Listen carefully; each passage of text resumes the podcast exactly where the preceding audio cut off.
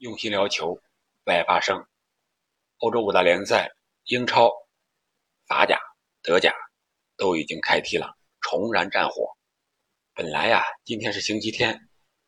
不想聊过多的内容，但是今天凌晨有一场比赛吸引了所有人的眼球。梅西梅开二度，外加倒挂金钩，内马尔浪子回头。上来助攻就戴帽，弗勒姆逼平了红军利物浦，而阿森纳呢侥幸赢得了水晶宫，热刺逆转四比一战胜了南安普顿。本期节目我们就按时间倒序的顺序来简单聊一聊这几场比赛。这里是喜马拉雅出品的憨憨聊球，我是憨憨。先说梅西和内马尔，这毕竟是。当今最红的两大球星啊，再加上在球场上这么亮眼的表现，那流量肯定向他们倾斜。没有办法，他们吸引了所有人的眼球，所以我也得从这个比赛开始。巴黎主帅加尔蒂埃本场比赛没有安排姆巴佩出场，连大名单都没有进去。按他自己的话说，应该是为了保险起见，下轮希望他能够复出。呃，可能是伤还没有完全养好，这样就给梅西还有内马尔创造了他们在场上相互配合的更好的机会。而梅西和内马尔呢，本场比赛也没有辜负加尔蒂埃乃至他们的主席纳塞尔坎波斯从季前赛到现在的一个准备期，还有长时间的工作吧。你看看内马尔上来就是一个。首先进球打破僵局是梅西，这个球算不算梅西的助攻？也可以算，因为在内马尔射门之前，梅西却有一个停球的动作。但是我们通过慢镜头是看不出来，梅西是故意漏给内马尔的，还是自己没停住。如果按梅西的水平来说，我们感觉应该是他和内马尔之间有一个默契，故意把这个球漏给了后点的内马尔，然后内马尔。不做调整，直接右脚打球门的远角，将比分改写为一比零。随后又是内马尔啊助攻了这个阿什拉夫，这个之前是梅西和内马尔之间的一个二过 N 的一个配合，然后内马尔传给了右边路高斯插上的阿什拉夫，阿什拉夫打近角一个爆射啊爆杆进球，将比分改写为了二比零。在内马尔进球助攻之后啊。这个看台上的纳塞尔和坎波斯是喜笑颜开呀，眉开眼笑，两个人还互视了一下，看看这内少又回来了，真是浪子回头金不换，内少回头能戴帽啊！这确确实实，你看，这是一球一助了吧？接着他又罚任意球，助攻马尔基尼奥斯头球，然后将比分扩大为三比零，这就是。一射两传了，随后他又在自己能射门的情况下，将球传给了梅西，让梅西传球进网，轻轻松松的一个传球进网。这时候比赛已经来到八十分钟了，内马尔完成了他在大巴黎的首个助攻帽子戏法。我们看到内马尔的状态和以前明显是不一样了。首先在外形，在身体上，你看他的肚子比季前赛之前去日本的时候。要瘦很多，啊，可以说内马尔完完全全为大巴黎也好，为自己的世界杯也好，现在来看是做出了改变，说明大巴黎的工作是有成效的。无论是为了大巴黎这支球队，还是为了今年冬天的世界杯，反正结果是好的，啊，这样是两个球队，大巴黎和巴西队都愿意看到的，因为。从现在开始到十一月二十一日，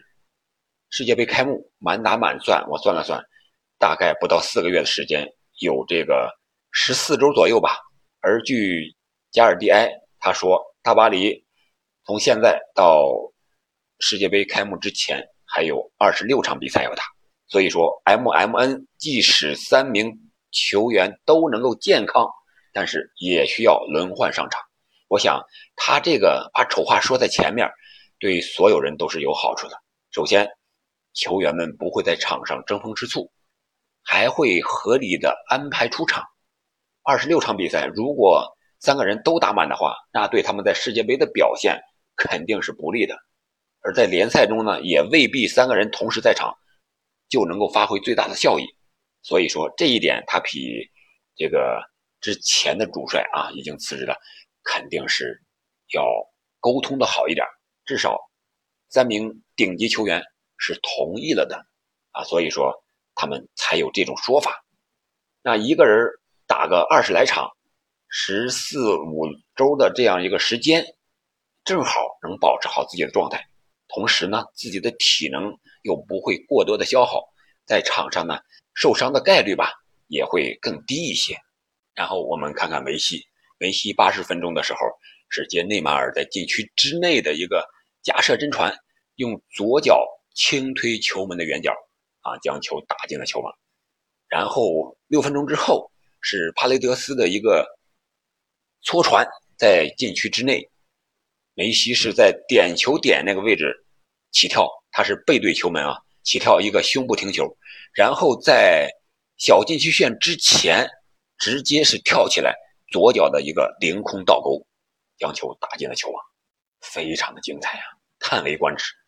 这个球让我想起了小罗的那个倒钩，在禁区之内，梅西比小罗还要连贯，没有任何的停顿，直接胸部停球之后。顺势就是一个倒钩，就在小禁区线到点球点，这是一个五点五米的距离吧。这个球传的也好，帕雷德斯的一个搓传，正好是越过了后卫的一个头顶。然后梅西身材也不高呀，他跳的也不高，但是刚刚好来到了他的胸前，一停，然后直接倒钩，完美体现了梅西的一个特点：前插啊，非常的灵动，然后个人的技术非常的娴熟。然后球商非常的高，我想所有人看了现在的梅西和内马尔，无论是大巴黎的球迷还是阿根廷的、巴西的球迷，都会为他们感到非常非常的高兴，希望他们能够一直在世界杯上也能保持这样的水平，那样的话是所有人都希望看到的。我们希望梅西能够封王，我们希望内马尔能够带领巴西在世界杯上走得更远，当然。也更希望大巴黎在新的这一波人的努力下，还有在 MMN 的带领下，能够早日冲击欧冠的奖杯。好了，按时间顺序，我们再来看看英超的三场比赛。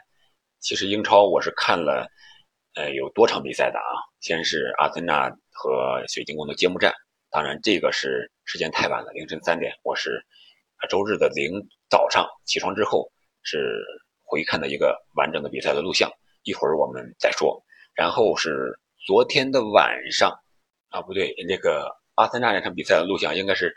星期六早上啊看的。然后是星期六的晚上，也就是昨天晚上，是看了富勒姆和红军利物浦的比赛，然后又看了热刺和南安普敦的比赛，然后看了半场切尔西和埃弗顿的比赛，这中间。还看了一会儿这个，应该是诺丁汉森林和纽卡的比赛。纽卡已经二比零领先了。纽卡比诺丁汉森林显然要强的很多，可能说是诺丁汉森林长时间不踢英超，他这些球员呀，确实是适应不了英超的比赛环境和条件了，感觉不太适应。这个防线三下两下就让纽卡直接给。撕破了，撕裂了。当然，我们本期的重点是聊一聊我完全看了的三场比赛。先看看热刺啊和南安普敦这场比赛。这场比赛热刺是逆转取胜，先进球的是沃特普劳斯啊，一个禁区外的凌空抽射，打了一个反弹，让这个门将洛里一点办法没有。但是他们进球之后呢，热刺是。展开了他们既定的计划，没有慌乱，还是他们上个赛季惯用的一个阵型，而且队员们基本上还是上赛季的主力首发，像什么新援啊比苏马呀、佩里西奇呀都没有首发啊，都是后来替补出场的。我记得我在前期的节目中说过，如果孔蒂还是按他以前的这种执教习惯做好取舍的话，本赛季的热刺有冲击英超冠军的极大可能。我是把它列为了第一号的热门。本场比赛球员们的状态都不错，特别是热刺啊，他的打法上有点声东击西的意思。他那个第一个进球扳平的进球，就是在右侧突破，然后把球都调转了右侧，把南安普顿的防守队员呀也都调到右侧了，然后突然之间。应该是埃默森还是库卢的一个长传，打到了弱侧的啊塞塞尼翁这边，塞塞尼翁直接一个头球啊，压着后卫直接就打打进了啊，将比分扳平。这个时候是比赛才是二十一分钟，所以说孔蒂在这种战术设计上还是有自己的想法的。他的三四二幺的打法也是非常纯熟的，库卢、孙兴敏、凯恩这前场三叉戟相互之间。配合还是非常默契啊！虽然这场比赛啊，孙兴民有一个感觉，这个球传给凯恩更好，但是他没传，有点着急这种感觉。但是毕竟是联赛首轮嘛，立功心切，这个想法是可以理解的。但是当时我们也看到，孙兴民这个球在禁区里带了有三五脚吧，没有传给位置更好的凯恩，然后孙兴民射门的时候，这个球让。对方的后卫给解围了，凯恩在那儿反过头来，直接对着孙兴敏大大的咆哮啊，骂也好，说也好，反正感觉相互之间有点那个，你为什么不传呀？我这么好的位置。哎，其实，在第一轮出现这种情况，随后把这些问题再解决了，孙凯连线，我想还会发挥威力的，没有任何问题。然后库卢有一个非常精彩的进球，是第四个进球了。这个球可以说是打的南安普顿已经没有任何办法了。库卢在禁区之内，可以说五到十米之内没人防守，没人贴身，他调整好喽，然后左脚兜射球门的远角，你这守门员能有任何的办法吗？没有任何办法。皮克福德你再厉害也不行，而且本场比赛皮克福德发挥的也不好，孙兴敏的状态也不错，所有的角球。啊，几乎都是孙兴敏来主罚的，而他反超的那个进球就是孙兴敏发角球之后，然后二次进攻又传给了禁区之内的戴尔，戴尔一个头球将比分是反超了，这样孙兴敏也刷了一个数据助攻。热刺的第三个进球呢是呃南安普敦的萨里苏的一个乌龙，这个球如果是说白了啊，这个球萨里松。萨里苏不碰的话，那肯定是划着球门出去了。但是他没有办法呀，他是最后一个人，不知道后面有没有包抄的队员，所以说左脚想把这个球是给推出去，结果打到这个脚后跟这个位置，直接推到球门里了。这样再加上库卢最后的一个进球，热刺就是四比一逆转取胜，现在是排在了积分榜的首位。然后我们再看看。弗勒姆和利物浦这场比赛，这场比赛利物浦可能没有想到，其他的球迷可能也没有想到，弗勒姆作为升班马能创造一个不大不小的冷门。他们是二比二逼平了利物浦，或者说是二比二利物浦逼平了弗勒姆，因为是弗勒姆先进的球。啊，弗勒姆的这个中锋啊，大中锋米特洛维奇，本场比赛是。两球成名啊！先是打进了一个头球，这个球是力压阿诺德，一个势大力沉的头球，在阿诺德的头顶，阿诺德是眼睁睁的看着这个球被米德洛维奇顶进了球网，然后就是米德洛维奇又生吃范戴克，造了范戴克在禁区之内的一个犯规，主裁判直接判罚点球，米德洛维奇在英冠。锻炼了一个赛季，又回来了。他之前我们知道是在纽卡的，但是在纽卡呢表现不是特别好，一个赛季也就进那么八九个、十来个球。之前最多的可能是进十一二个球，然后到了英冠，四十四场比赛进了四十三个球，啊，这个英冠的杀手到了英超照样能进球。我们看他的体型啊，比在纽卡的时候感觉要瘦了，要灵活很多。范戴克，我们都知道他的防守类型，个人能力没有任何问题，但是他喜欢堵你的位置啊，把位置站好。他出脚呢，由于范戴克那个身高体重，肯定相对来说要慢一点，所以说米特洛维奇肯定是研究透了范戴克的防守特点，所以一过一拨，直接就让范戴克脚底下有点乱了，直接就绊到米特洛维奇的身腿上了，结果主裁判是直接吹罚了点球。这样的话，凭借这两个球，弗勒姆和红军利物浦是战成了二比二平。我们再来看看红军利物浦这边，这两个球呢是替补出场的努涅斯这个新援呀，是发挥了直接和关键的作用。第一个进球是努涅斯直接进的，在这之前呢，他上场之后，萨拉赫和他已经有过一次连线，是萨拉赫在右边路用右脚的传中。我们知道萨拉赫踢右边基本上是用左脚回扣射门，然后再传球。而努涅斯上场之后呢，他踢的是菲尔米诺，萨拉赫给他来的就是直接右脚的传中，第一脚传中是低平球，努涅斯来了个后脚跟，结果是被门将给扑出来了。然后第二脚传中又是努涅斯，还是后脚跟，这次守门员没有办法了，将球打进了。然后随后是努涅斯又接到这个谁的我忘了一个过顶的。啊，一个长传球，努涅斯把这个球停好之后，正好他也准备射门，萨拉赫也拍马赶到，然后他让了一下，让萨拉赫直接推进了球网，这样他们俩是互有助攻，互有传射，这样利物浦也是进了两个球，双方二比二握手言和。从总体上看，富勒姆本场比赛踢的并不保守啊，虽然是防守反击，但是硬度非常大，反击的这个机会抓的。非常准，而且是敢于压上，可能是赛季刚开始啊，这个球员们都有体力，不知疲倦的奔跑，非常的兴奋，特别是富勒姆的球员。而红军利物浦这边呢，他们还是按照上个赛季的打法，也没有什么问题。但是上半场这个倒球也好，传控也好，进攻也好，感觉这个速度是打不起来的。个人脚下，特别是菲尔米诺回撤。还有两个边儿，萨拉赫迪和迪亚斯在运转上稍微慢了一点显然，富勒姆对红军利物浦的打法是非常的熟悉，部署是非常有针对性啊。让萨拉赫也好，这个迪亚斯也好，都没有任何起脚打门的非常好的空间。他们也是经常回撤到中场，然后再让后排插上的罗伯逊呀、亨德森、呃阿诺德再去进攻。这样的话。他们的这个进攻速度就减缓下来了，而射门的威胁呢也小了。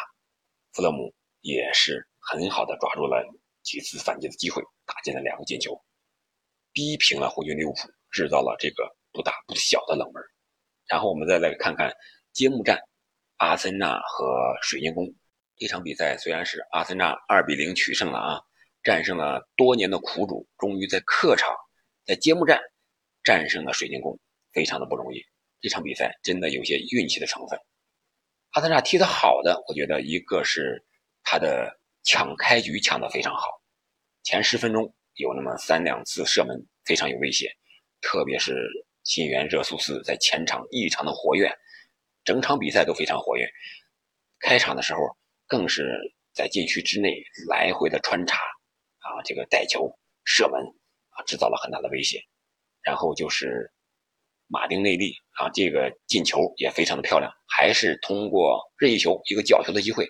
罚到了后点，也是从曼城来的新援金钦科，在无人防守的情况下，在后点将球顶进了禁区之内，然后禁区之内的马丁内利一个头球接力将球砸进了球门，这样水晶宫是零比一落后了。随后三十分钟之后，水晶宫就控制了场上的局面。阿森纳只有招架之功，没有还手之力。但是阿森纳的运气不错，有几次射门啊，这个都让拉姆斯戴尔给扑出来了，都是必进之球啊。有一个是单刀，还有一个是自己队友好险乌龙，也让拉姆斯戴尔在门线上给捞出来了。这样，水晶宫围着打，但是不进，哎，这阿森纳的机会来了啊！在六十多分钟的时候，六十几分钟我记不太清了，是这个萨卡啊，在一次突破之中，嗯，角度不大了，一个传中，结果这个球是让水晶宫的后卫自己给乌龙头球顶进了球网，这样的话，水晶宫就零比二输掉了比赛。阿森纳虽然是赢球了，啊，当然三分很重要。呃，联赛的首轮能够取得三分，我觉得比任何事情都要高兴。但是我们也要看到阿森纳本场比赛的一些不足的地方。一个就是阿尔特塔在换人调整上略显有些犹豫和慢了。他在第八十分钟的时候才做出换人调整，这个时候已经被水晶宫压得打不出去来了。特别是这个左后卫这个位置，金廷克。已经是上手去拉人都拉不着的这种感觉了，他已经没有任何的力气了，所以说这个调整至少是慢的。然后他调整上，本赛季已经是可以换五个人了，但是他只用了三个人，而且都是在八十分钟之后。所以说这个新规则的掌握如何运用，看来这些俱乐部还得好好研究研究。这五个换人名额，我们怎么做好，发挥我们最大的效益，肯定是值得研究的。五个和三个明显是不一样的，好险让金青科背了锅呀！他虽然有助攻，但是金青科压上之后，背后留下的空档太大了，就是水晶宫一直打的位置啊，只是水晶宫运气不佳罢了。再一个就是阿森纳这个后卫，这年轻的中后卫萨利巴真是太稳了，本场比赛这解说员夸的他是无所不用啊。什么词儿都用上了，可以说是有成为世界第一中卫的潜力，非常的稳。只有二十一岁，这么稳，谁也没有想到。通过这个面相来看，根本就看不出来他只有二十一岁啊！打中后卫这个位置，我们都知道，打中后卫除了个人能力之外，经验是非常重要的。要不人说中后卫是越老越妖呢？你像这个切尔西的啊西亚希尔瓦，你看他二十一岁就有这么强的实力。而且异常的冷静，在看这场比赛的时候，球到了他这儿，就把节奏能控制好，该慢我就慢，能传我再传，能快我还能快，这是非常难得的。脑子异常的冷静，看他踢球非常的轻松，我不用跟你后卫去拼百米的速度，我照样把球给你断下来，能防守你，这个太难了，绝对是一个好后卫，好好培养了。然后就是阿森纳控制整场比赛的节奏和能力，我觉得还是有所欠缺的。水晶宫一上强度、硬度、速度，这阿森纳有点招架不住了，打不起反击来了。